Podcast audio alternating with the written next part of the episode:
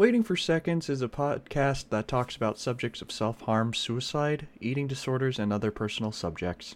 If you don't feel comfortable listening to this podcast alone, listen to it with someone important to you. May that be a teacher, a parent figure, or someone you feel comfortable being with. Please enjoy the rest of the episode.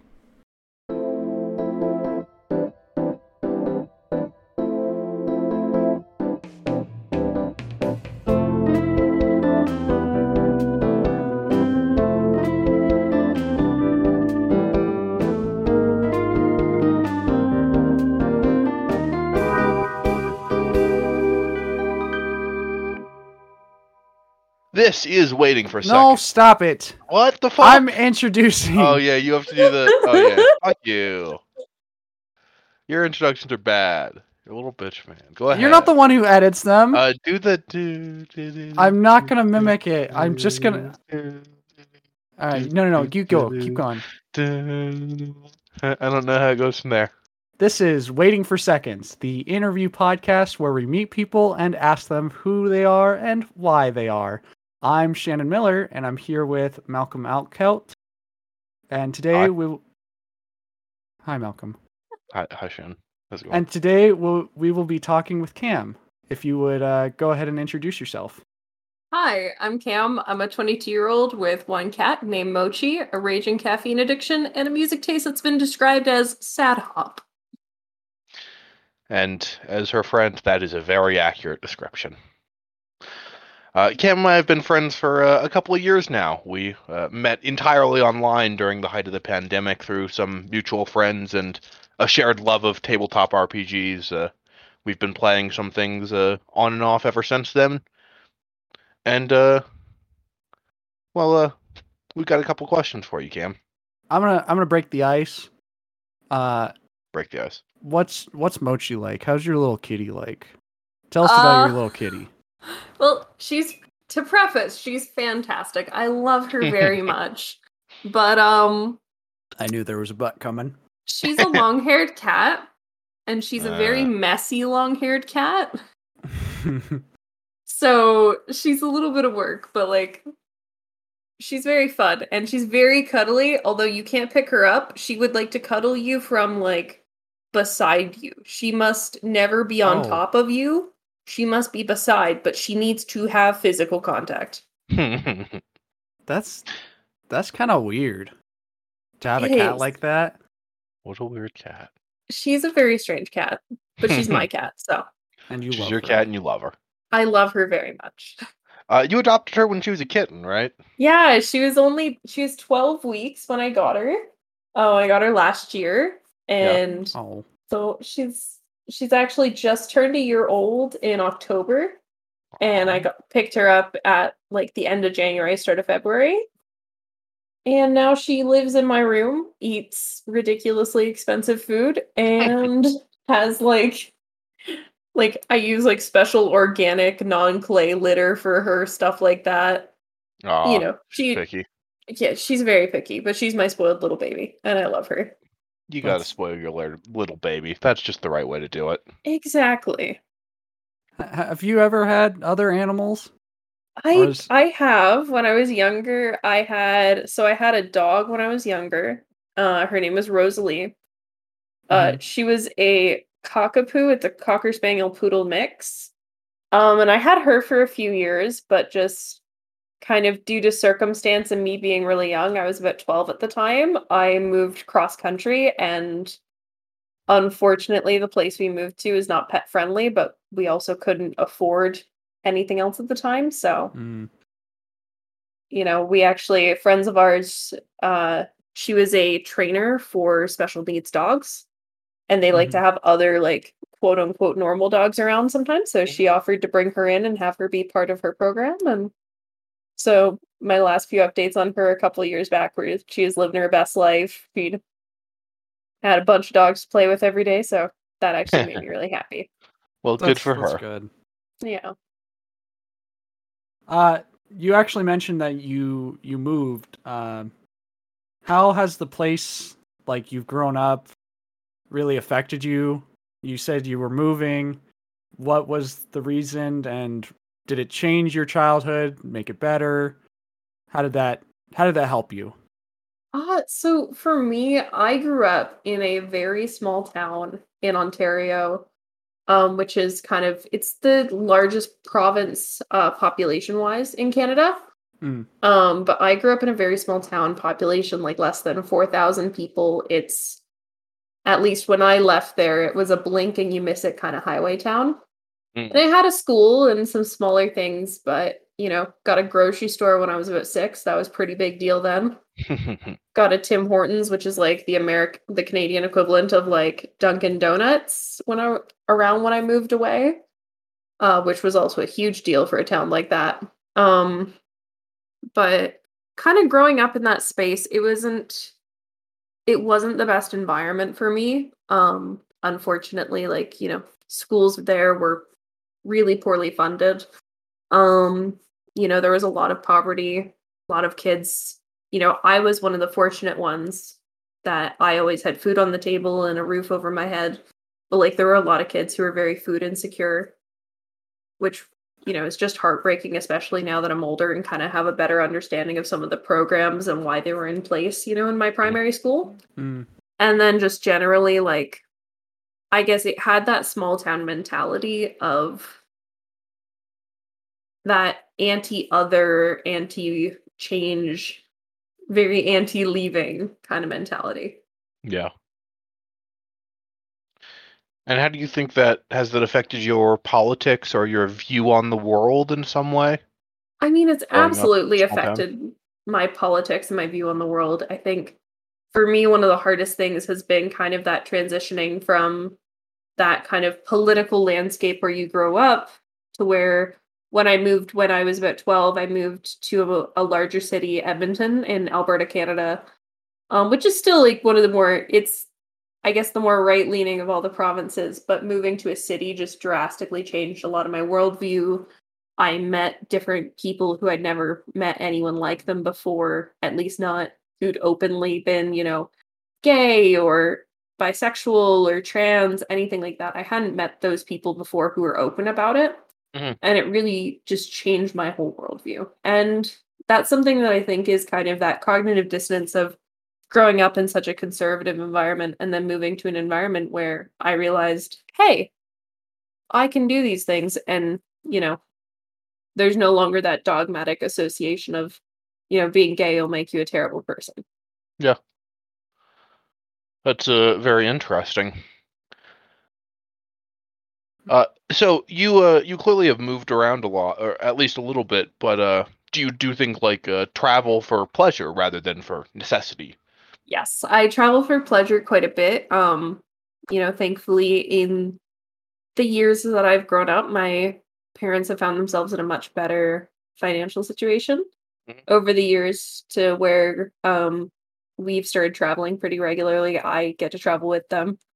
Uh, they're currently on a boat in the Bahamas, and I'll be joining them in about a month and a half. I'll be joining them in December and spending Christmas out there. Uh, we've regularly gone to Hawaii. We've gone to the Bahamas quite a bit. Uh, we've taken one trip over to Europe, which was probably one of the best months of my life. Um, traveled through a couple of the different parts of the United States and a lot of Canada as well. So Yeah. it's absolutely something I view as important. And kind of my next big travel goal is I'm hoping to do a solo trip in the next year or two to Japan is my kind of goal. I would really love to go and see the see it when the sakura blossoms are blooming. Mm-hmm. Hell yeah! yeah. It's a beautiful time. Well, uh, uh, clearly that's been at least some form of uh, formative for you. Do you think it's like really changed the way that you see the world, seeing the other places and how they function, or is it just like a a good time? I think that traveling is one of the things that has changed me the most as a person to not only get to see people, you know, it's one thing to learn about a culture in a theoretical sense when you're reading a textbook or even when you're watching a YouTube video of someone being like, a day in the life in my, you know, a small town in Greece or something like that, versus when you go there and you get to live and experience it. You know, like when I went to Italy and we were in kind of some of the small towns, like the non touristy areas, and there's just like a two hour nap time throughout the day. and things are open much later. But yeah, there's two hours and all the shops are closed and everybody's gonna go take a break and have a nap. And it really felt like a much healthier lifestyle than especially we lead in North America. Mm. Um, and a big part of for me traveling has been this whole idea that I feel so very privileged to be able to travel, and I want to take advantage of that. I want to see the world. Because, I mean, realistically, we're living in a generation and time where you can see the world depending on how you prioritize and if you have enough disposable income, which, you know, unfortunately, some people don't. But for the people who do, it's an absolutely fantastic opportunity. And I'd say anybody who can travel should do it at least once in their lifetime. What's been your most like favorite place that you've gone to so far? That's hard. Because, okay, I'm an art history major. I finished my degree uh, the spring of this year. And so I loved going to Italy. I got to see go through pretty much every art gallery there, top to bottom, spent about five to eight hours in each museum.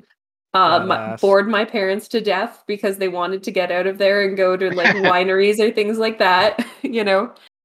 Um, but for me instead, that was what I enjoyed. But also, Hawaii has a certain amount of sentimentality to it. It's where my Mhm. parents got married and I got to go to the wedding. It's the first place I traveled where like I had to like take an airplane that went over water. Mm, uh, yeah. first time I really got in the ocean. So Mm-mm. it's kind of a close tie between those two. I mean, Well, uh, both of those places are truly lovely. I would recommend it if you ever get the chance to. Either of them are great options. Flip a coin. I definitely want to go see Italy. I I went uh, to Hawaii one time. It was like for about a week for spring break. It was like a choir tour thing, and that was a lot of fun. But Italy is is definitely somewhere I want to go. So, um, now you were talking kind of about your worldview with like going to different places. What what is your worldview, or or maybe maybe let's change that question. Are you more spiritual or or religious in any way? Um, and has that changed when you have like gone to these different places? Has that like made you rethink maybe where you were now in your spiritual walk or or what whatever you were doing? I don't know if necessarily travel is what changed it. A big part of what changed my beliefs in terms of spirituality and religion and things like that has been partially like seeing the world through travel has helped, as well as just experiencing the world while living in a city, experiencing the world while living as a young adult woman.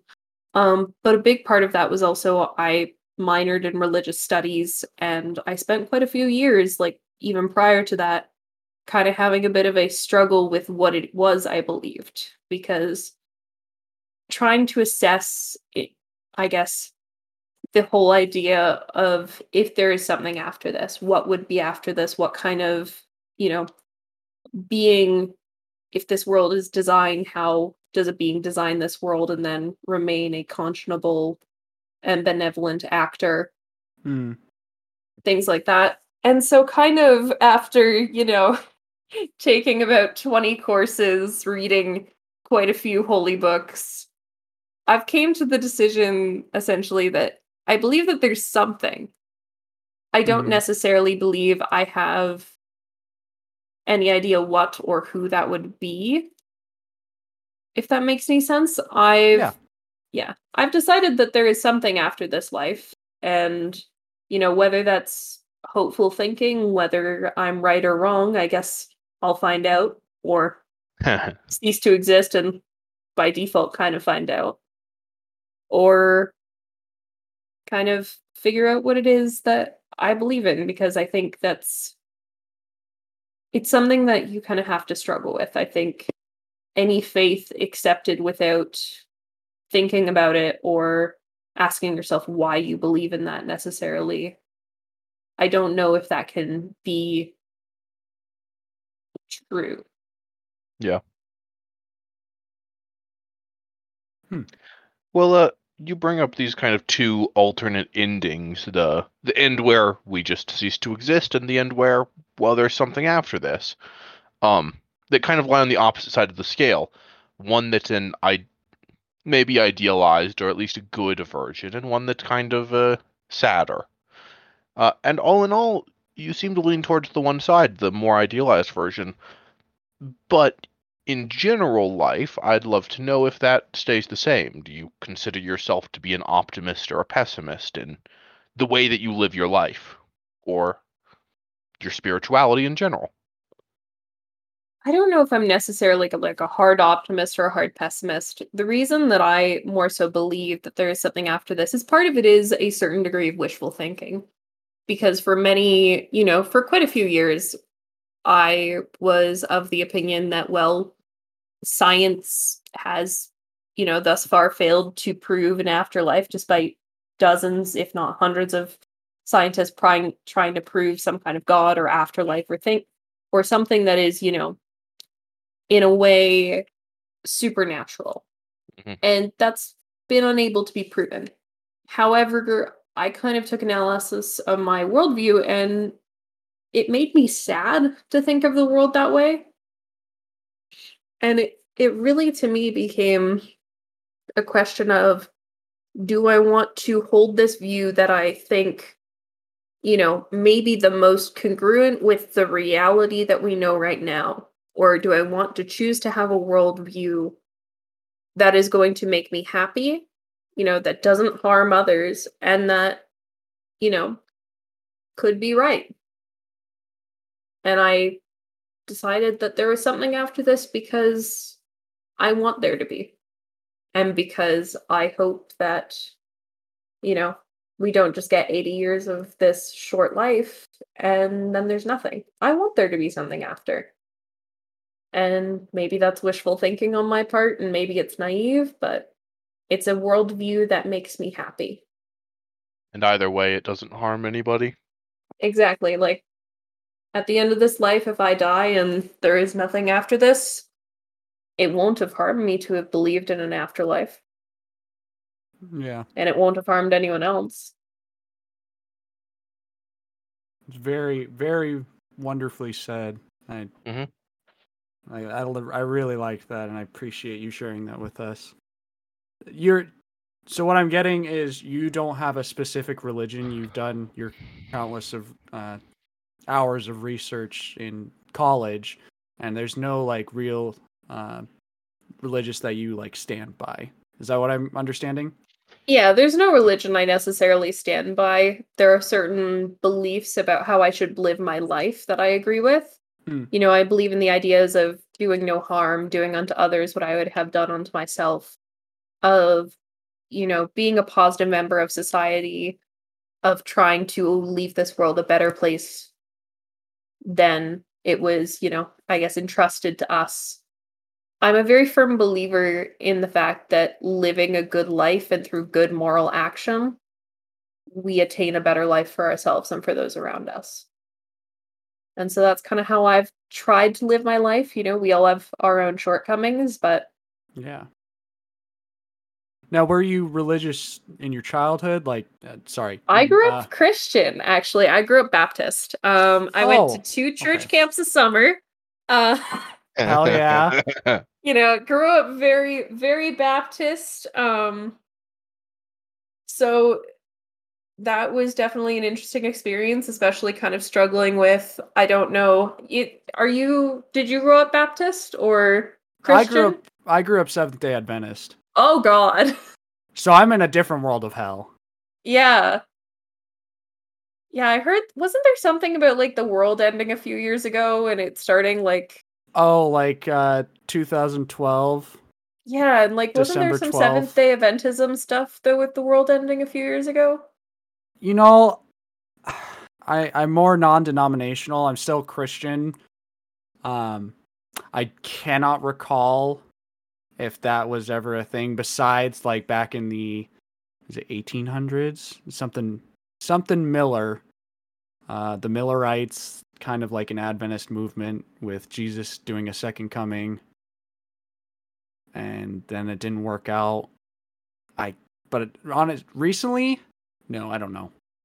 Yeah, fair enough. I I have a friend who's a former Seventh Day Adventist and has told me some very wild stories. So I'm There, assuming you might have some interesting ones, but I don't know. It could also have just been the branch that she was in as well. there's there is some wild stories, but there's nothing that I particularly know of.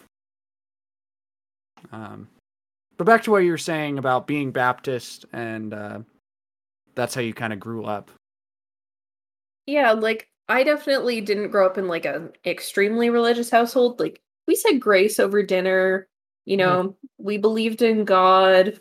I had a copy of the Bible that I read sometimes, but it wasn't necessarily like a strictly religious household in the same way. Like the restriction of media in my household wasn't due to religious reasons. It would often be like, yeah, you're not allowed to play Call of Duty because that video game is abhorrently violent you know things like that um w- i was allowed to read harry potter and eragon and a lot of those books that were kind of in the banned category because of you know magic and witches and wizards and things like that but it was definitely interesting especially kind of having some i had some family members who are much more baptist than us Mhm. and kind of that dichotomy of belief as well as like unfortunately judgment within the community was something we dealt with because we weren't as you know we didn't go to church every sunday we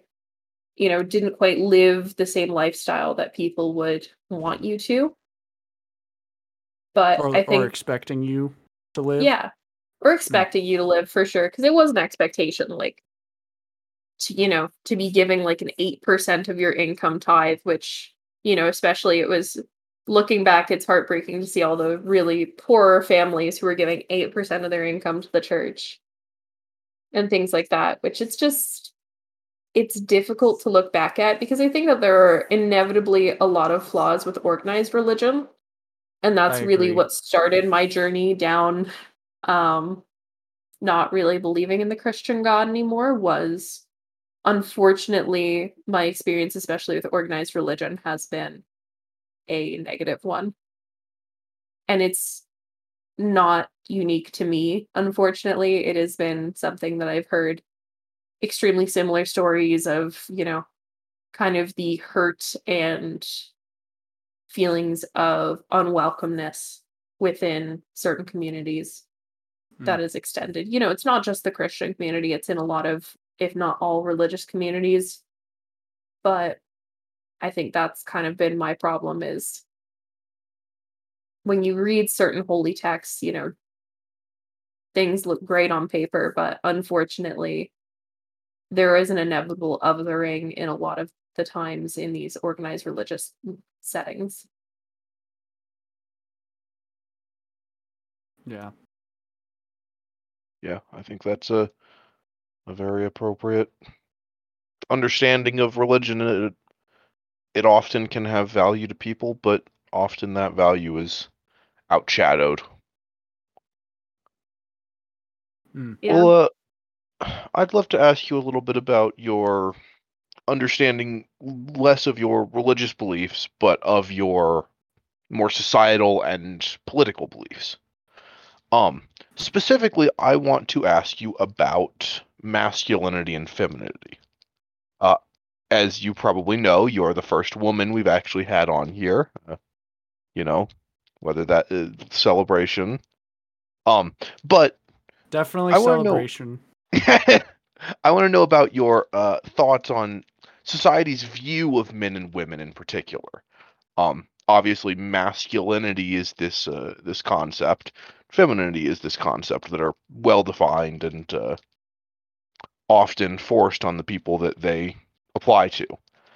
Um, but I want to know about your thoughts about masculinity and femininity as subjects, as well as the men and women who embody them. Yeah, I think that's it's definitely hard because I think there is definitely a degree of, you know, we have these the ideal, you know, stereotypical gender roles that have been around for ages Mhm. and ages of, you know, male breadwinner, woman homemaker, and what those roles entail. But I think what's really interesting when you dig down in it into it for me has been how those roles have kind of contributed to the breakdown of, you know, modern day society, the modern day workforce, what home life, home work life balance looks like as, you know, a person living in the 21st century. Mhm. And what I've kind of learned over time was that a lot of this division of labor that was done in like a stereotypical household is now kind of being really used against people because if you look at it like the stereotypical household used to be you know you'd have a woman whose job was to raise the kids to clean the house to you know do the dishes to hmm do every single part of homemaking.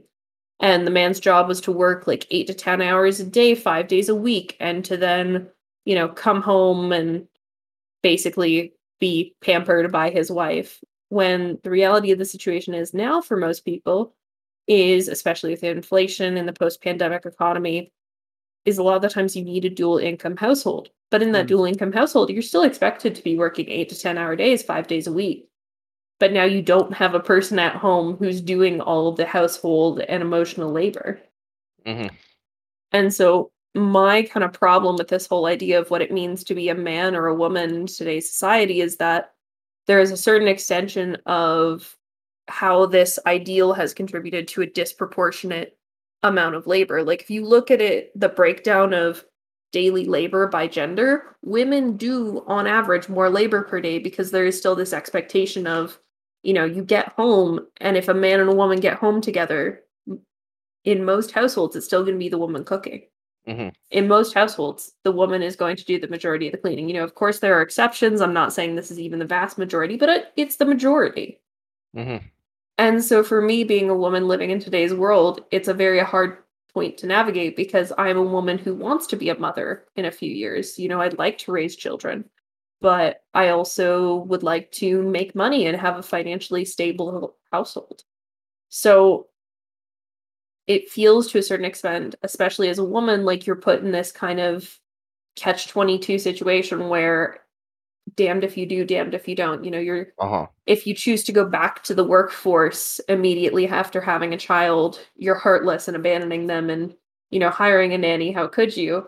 Whereas if you choose to be a stay at home mom, you're being, you know, lazy, you're not being a girl boss, things like that.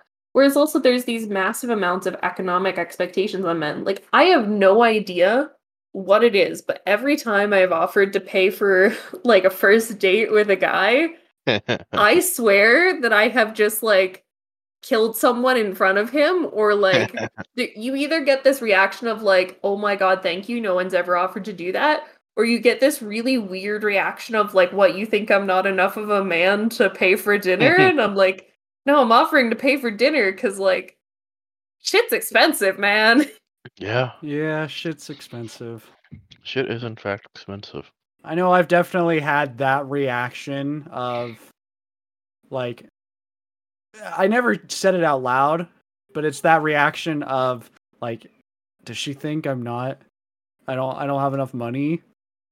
But it it it's kind of changed as society has gone on. I mean, there's been dates that I've had where the the woman will pay half and I'm like totally down with that.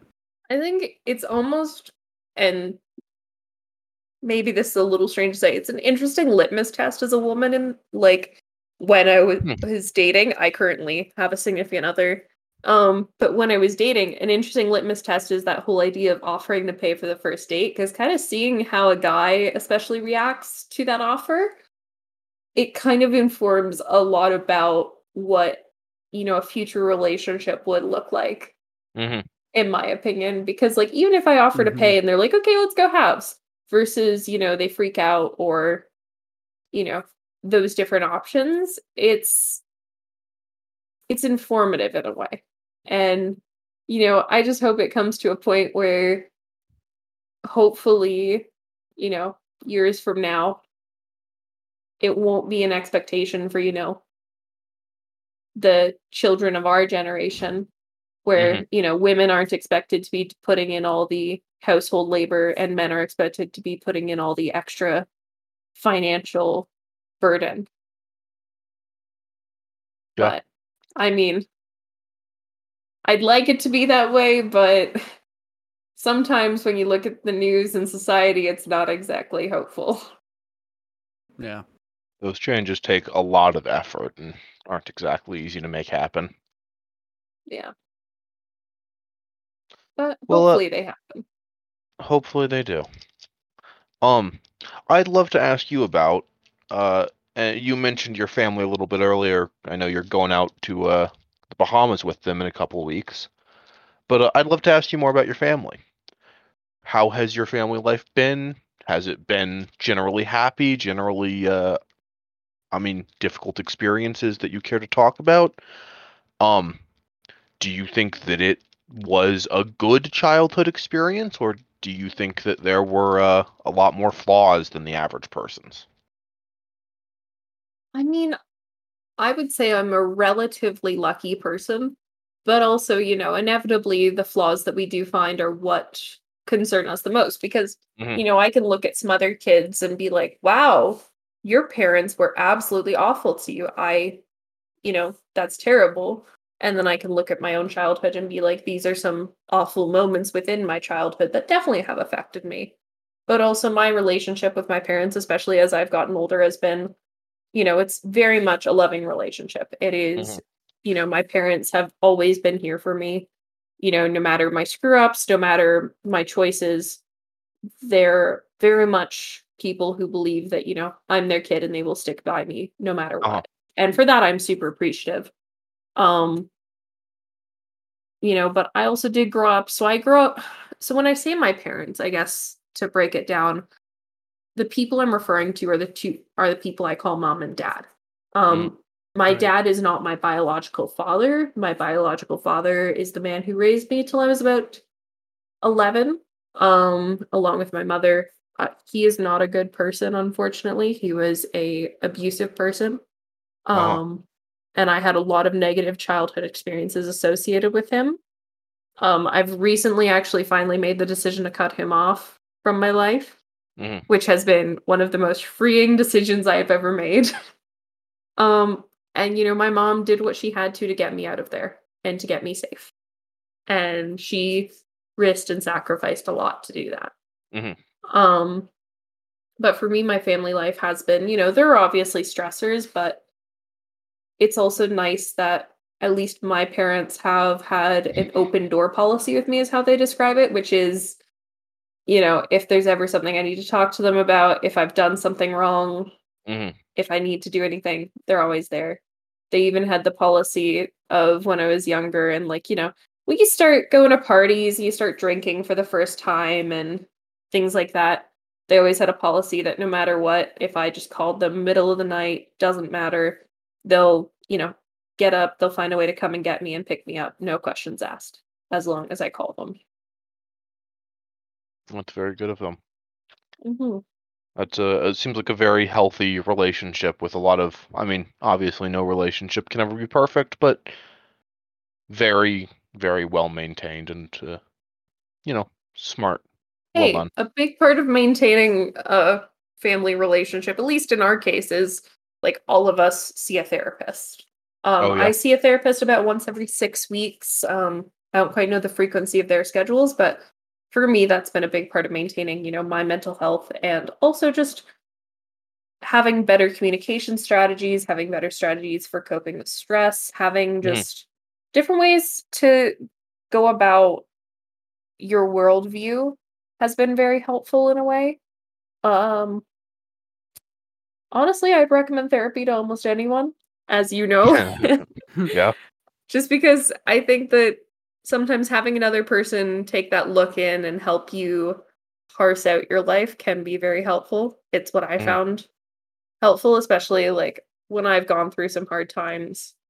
Having someone else help you figure out, you know, what is your fault, what in reality is not your fault, what's no one's fault. And then also, how do you solve issues in a way that is going to make everyone's life livable and happy?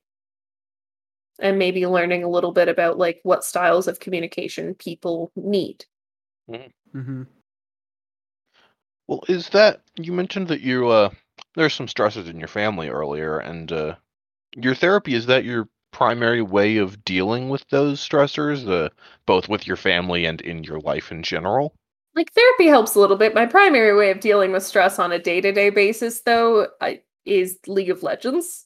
Um Oh, yeah. Ah, yeah. Yeah. I I'm a support main, so you know, I get beat up on by my ADC and the enemy ADC. Ah, yes. Um, but yeah, I play video games to get rid of my stress because if I yell and scream at my computer, you know, not in all chat, just at the computer, uh, it's not gonna harm anyone and it's a good way for me to just be like, God, I hate everything and let it out and let it out in a way that is, you know, non-harmful and also it's helpful to me. Do you play a lot of video games? I play a decent amount of video games. It's like I mostly play stuff with friends. To Mhm. be honest, like I've been playing some Minecraft recently. I started a farm under a glacier because that's how you farm, right? Yeah. Um Apparently. I've started, you know, to like I play obviously a lot of League of Legends. I've done a couple playthroughs where I'll like stream to some friends like of different Mass Effect playthroughs, sometimes where I'll let them make the decisions and my Shepard's a dick. Mm. Sometimes where I make the decision and my Shepard's a very nice person, you know? yeah. um but a big thing for me has always been like i think of gaming as a, a way of i guess connecting with people Mhm. i you know i have always been someone who's struggled in a way with in-person connection. I struggle with body language quite a bit. I sometimes struggle with tone as well. Just like understanding people and making sure that you know i'm giving off the right signals back. Hmm um which isn't i'm not always successful but i'm trying my best. Uh but a big thing for me has been the nice part about at least spending most of my social time on the internet has been i get to know people in a way that you know it's different than in person for sure. But i definitely feel that same amount of connection. Like there are people i've met online who have changed my life so much more than i ever could have imagined. Mhm. and it's been a big part of kind of not only forming my personality and my worldviews, but also experiencing and meeting people who, you know, without this magic, you know, internet box that we have, I never would have met. And kind of worldviews I never would have considered. Interesting that uh, a lot of the people that you've never actually met in person can change who you are in such a dynamic and involved way. Not to mention, a lot of the people who I've met on the internet and who I haven't met in person know probably more about me than some of my in person friends. Like, they know more of what my interests are and what makes me happy and what makes me sad and how I do my day to day life. Now, do you think that's uh, because like there's less of a filter on the internet? There's less reason to hide those things, less possibility to be judged, or is that just a I think there is less of a filter in a certain way because there are certain things I can't say to you if you're a person I know in person because say like I can't tell you every single detail about how my workday was. Mhm. Just because, you know, there's certain confidentiality, things like that. Whereas when you're a person I meet online, if I don't say any names and I just say, wow, I dealt with an absolute asshole today who Ah, had yeah. no idea what they were doing, then I can kind of talk about that. I can also talk about to a certain degree, like, at least my experience on the internet has been, you know, you can get into that heavy shit in a way that you can't in real life.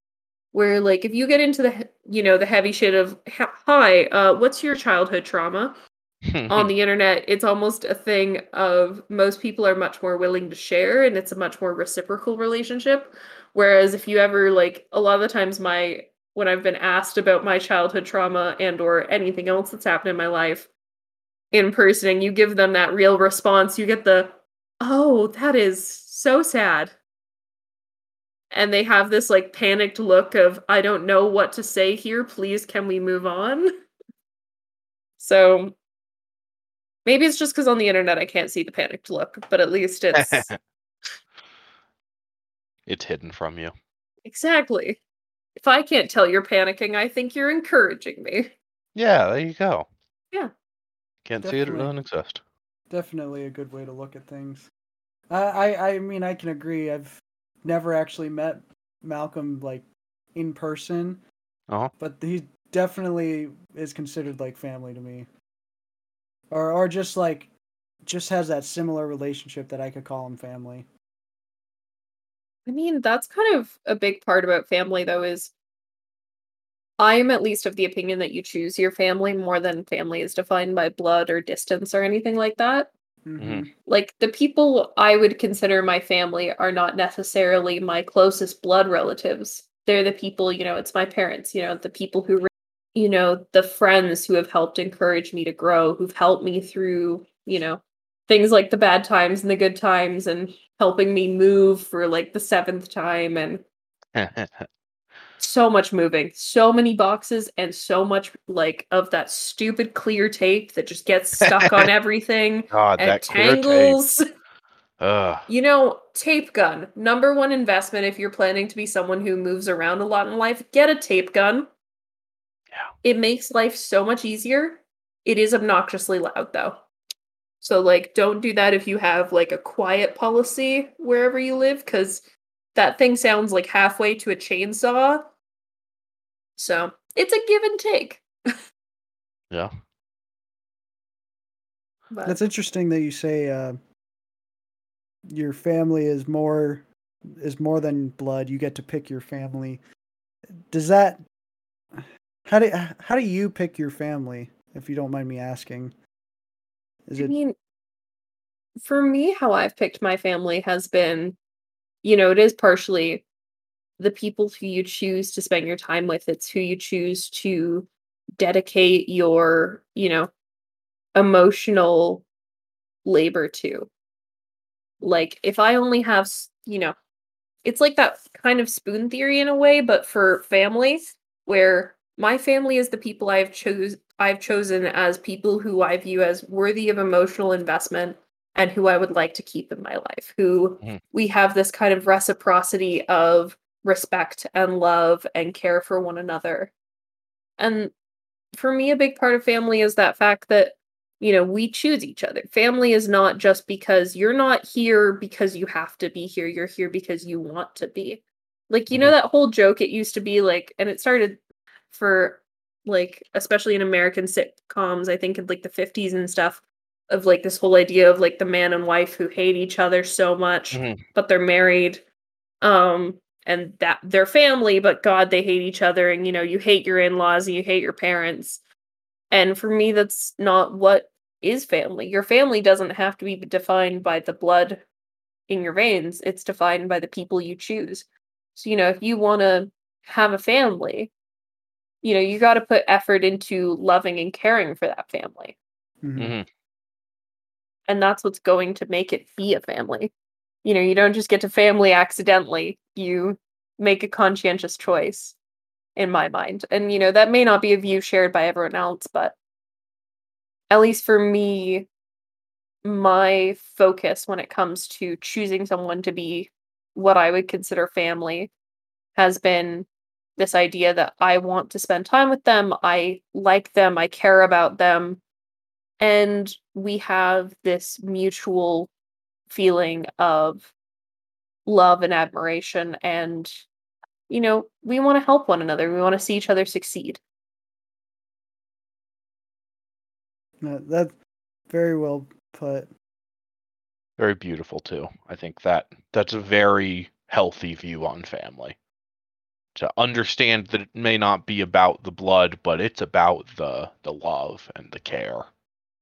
And without those things, it's not really a family. Yeah, exactly. Like you can be related to someone, but that doesn't make them family. Being related to someone does not entitle them to your love or your care or your mm-hmm. time. Realistically, being related to someone means that if you take a test on 23andMe and you both spit in a tube, you get a really awkward email notification. Yeah. and really, awkward email notifications do not make family. They do not. Um, well, you know, I would love to ask you. Uh, it's come up a lot uh, both in uh, the former episodes and in this one, about this concept of nature and nurture. Nature, obviously, being how you're born and who you are innately, almost, uh, and nature being who you've been formed to be. Um, with your talk of family being not blood but rather found, does it feel fair to say that you are resolutely on the side of nature? I mean, I would say that would fit nurture because in my mind, nurture has always been. Oh, I said nature. You- you Yeah, did, You, You did. You did. I'm You said nature or nature. So you would you would say you follow fall on the side of nurture. yeah, I fall on the side of nurture. I fall on the side of kind of, I believe how you were raised and the lived experiences that you have are formed, kind of, they form you and you, you know, it's that mutual ripple effect. You know, this isn't to say like there are cases where, you know, unfortunately, nature is inherently limiting or inherently kind of impacting how a person can live and the experiences they can have. But I think that we are far more defined by our experiences than we are by, you know, our nature if we're born that way. It's like that whole idea of like born evil. I don't think anything is necessarily born evil or born good. I think that the experiences someone has are, and then the actions they take thereafter, which are formed from those experiences, that make you, you know, a primarily, you know, good acting or a primarily bad acting person. So there's no inherent like when you're born there's no you're not evil and you're not good. It's until you've made or you've gotten those conscious decisions that this is how you want to live your life and it other people's eyes it might be bad or might be good. But for for you, you just look at it as that stop me if I'm wrong, but you look at it as uh, depending on who you, you surround yourself with will make you into those choices of good or bad. Yeah, and I think that's inevitably how it is. I mean, the five people you talk to the most will end up informing parts of your language, even in the how you start to speak to other people. So, like, if the five people you talk to most all, you know, are people who have very fervent, you know, let's say they have very fervent racist beliefs, you're more likely to end up becoming racist. You talk to five people who are communists, you're more likely to end up a communist. We're informed by the decisions that we make of who we surround ourselves with. It's kind of like how that whole idea of when you start like reading a lot of the times, the first few books you read will end up being kind of that same author style will be what you gravitate towards. It's that same thing of, you know, if someone's favorite book is Harry Potter, when they start writing as an author, their first few drafts might have some similarities to J.K. Rowling's work. This doesn't mean necessarily it's going to be super similar, but you might actually run into these similarities. And, you know, we're social creatures. It's that whole idea of like your mom joking, you know, if all your friends jump off a bridge, would you too? And it's like, well, you know, realistically, as a social being, yeah, eventually, if all my friends jump off the bridge, like I may as well join them. Can't be that bad if they all do it. I mean, they survived. they Hopefully. survived. There's water under there, you know? My friends aren't idiots. Well, at least I hope. Well, I, I may be an idiot, but yeah, but we love you for it. oh, thanks. Now, Yeah. I'm going to move on to a completely different question. But uh, I heard at the very beginning that you guys played a lot of tabletop RPGs together. Um, why do you play D and D, and uh, what really got you started, or what was the reason that you really liked it? Maybe you can talk more on that. Okay, probably okay, where I got started is probably a good place to go. What got me started on D&D was my high school math teacher. Um who honestly like sh- she was my teacher for only about a year, but she was probably one of the more impactful teachers for me was because first of all, I'd been in the pre-med program and very quickly realized I couldn't do calculus. I was trying my hardest and couldn't. Mhm. My I was getting like tutoring sessions, doing everything. Just didn't work for my brain. But she'd suggested so she tried starting up a D&D club and getting that running at our school, which was a little bit difficult to get going. But she also suggested to those of us who wanted to play uh, to listen to some D&D podcasts, which the primary one that she recommended to us was uh, MBMBaM, My Brother, My Brother and Me. yeah, Yes. Zone. So Adventure Zone. Yeah, I listened to the entire first campaign, the balance arc. I loved it. Um, it's totally not by the rules, but I think that's what made Not it the at all. most fun. Like I remember there was one time where someone cast like six level, like six spells in like one day. and it was like, yeah, this is fine Yeah. but it was it was just a fun podcast and that I listened to and then I listened to some critical role of course like most people have and then a couple other D&D podcasts and I got the opportunity to start playing D&D kind of with some friends toward the end of high school online kind of like when we were first trying out trying to do like D&D where we like rolled with like Discord bots and it was terrible and then I started playing at my university's D&D club, which was actually really fun. I got an amazing DM who like it was my first in-person game, super exciting. Made it this very interesting campaign. It started as Out of the Abyss and then just morphed into a very like I think there was a lot of homebrew in it and just a interesting world with so many twists and turns and been one of my most like favorite experiences doing D&D and then I met some friends online through university who like kind of linked me up with the domino effect, you know, six degrees of separation. And there was this guy called Austin who was doing a Star Wars D&D. I had never Mm. played Star Wars before. However, I was enjoying the heck out of D&D and I decided I wanted to play. So I basically just asked him, I'm like, hey, do you have an open slot? Like, are you willing to let me like join? I've never played Star Wars before. I've never watched Star Wars before. I have I know nothing. I just want to play.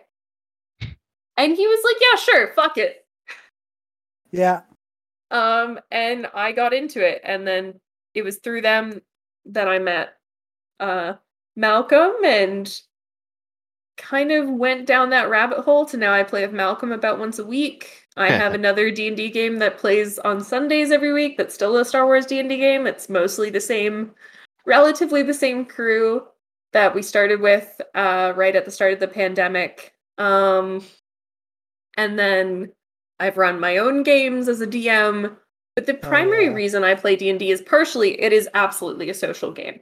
I have made so many friends through D&D. I've got to experience just different people, how their minds work, their worldviews, and it has been fantastic. Um, but the other primary thing I really get to experience through D&D is a certain amount of escapism, you know? Mhm. Sadly, I am not a, you know, dexterity 20 rogue who can do like 17 backflips and like, you know, sneak in through a secret layer, you know, nor am I a wizard who can cast fireball, which like would be pretty cool.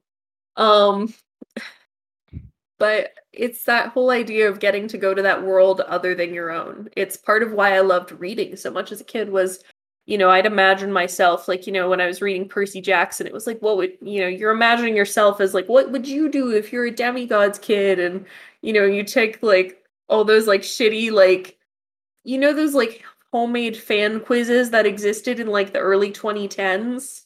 Uh-huh. Oh, I did all of them. Oh, kind yeah, of like- demigod would I be under? Or Like, like, what who- kind of demigod? What house were you in Hogwarts? what Oh, fucking yeah. like, Gryffindor?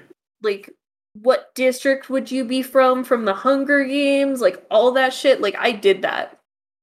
And I loved it. And I think that's kind of formed my now love of D&D, especially because, like, when we say D&D, I'm not necessarily always referring to, you know, Dungeons and Dragons. It's kind of more became an overarching term. Like, I play Uh-huh. I'm currently playing like Cyberpunk as a system. Yeah, Cyberpunk Red, and then we've also played like we did like a homebrew that was based on Cyberpunk for Mass Effect. We've played um Vampire the Masquerade. Vampire the Masquerade. That's a really fun system. I quite enjoyed that. We've played a version of Vampire Hunters, which was also really cool. Uh, we also did. Oh my gosh, its name is slipping my mind. It's that trilogy. It's a fantastic trilogy of video Lord of the games. Rings?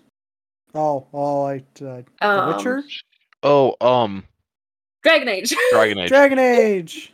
yeah, like we played Dragon Age. Awful system, but actually it was so it, like awful system. It was fun to play though. I mean, that's one of those that's really it does show that social aspect is that that system itself may not have been any good, but it was still a really fun game because you were doing it with the people that you wanted to do it with, and in a way you wanted to. Right. Exactly. Like we're getting to play these characters who are just you know, it's whatever you want to do.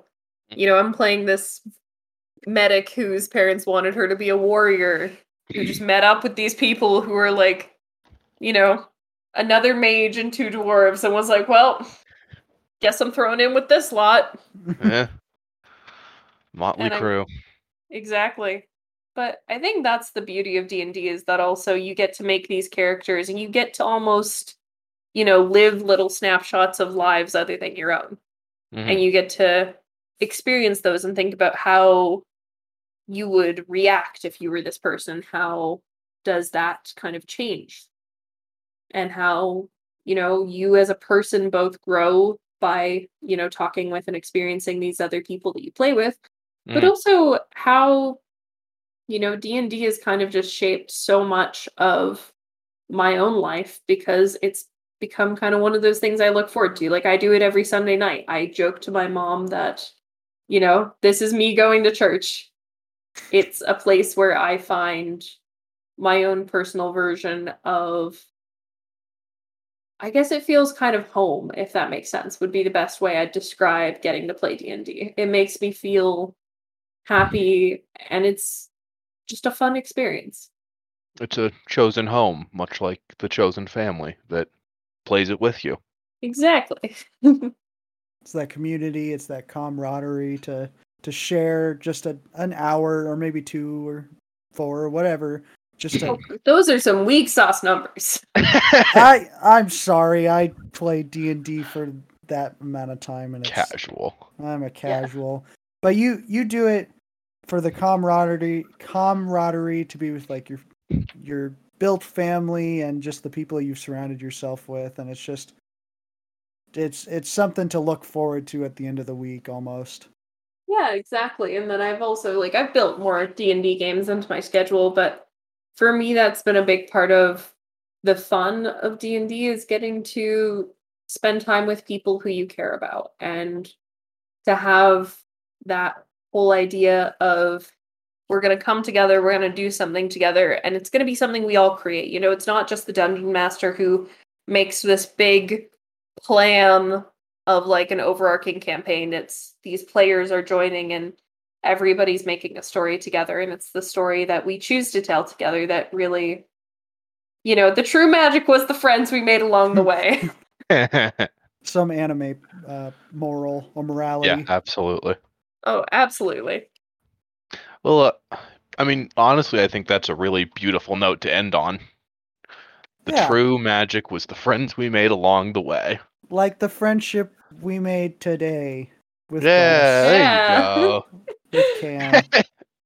well, uh, Cam, thank you so much for being on our podcast, Waiting for Seconds. It was uh, really, really good to get to know you because Mhm. this was kind of my, I, my personal chance to get to know you, see who you are, and why you know, you certainly are a way to break the ice a 45 minute interview uh, Yeah. a 45 minute interview podcast where yeah um well uh, before we end the podcast i want to say thank you to two very important people who have helped in the making of this podcast.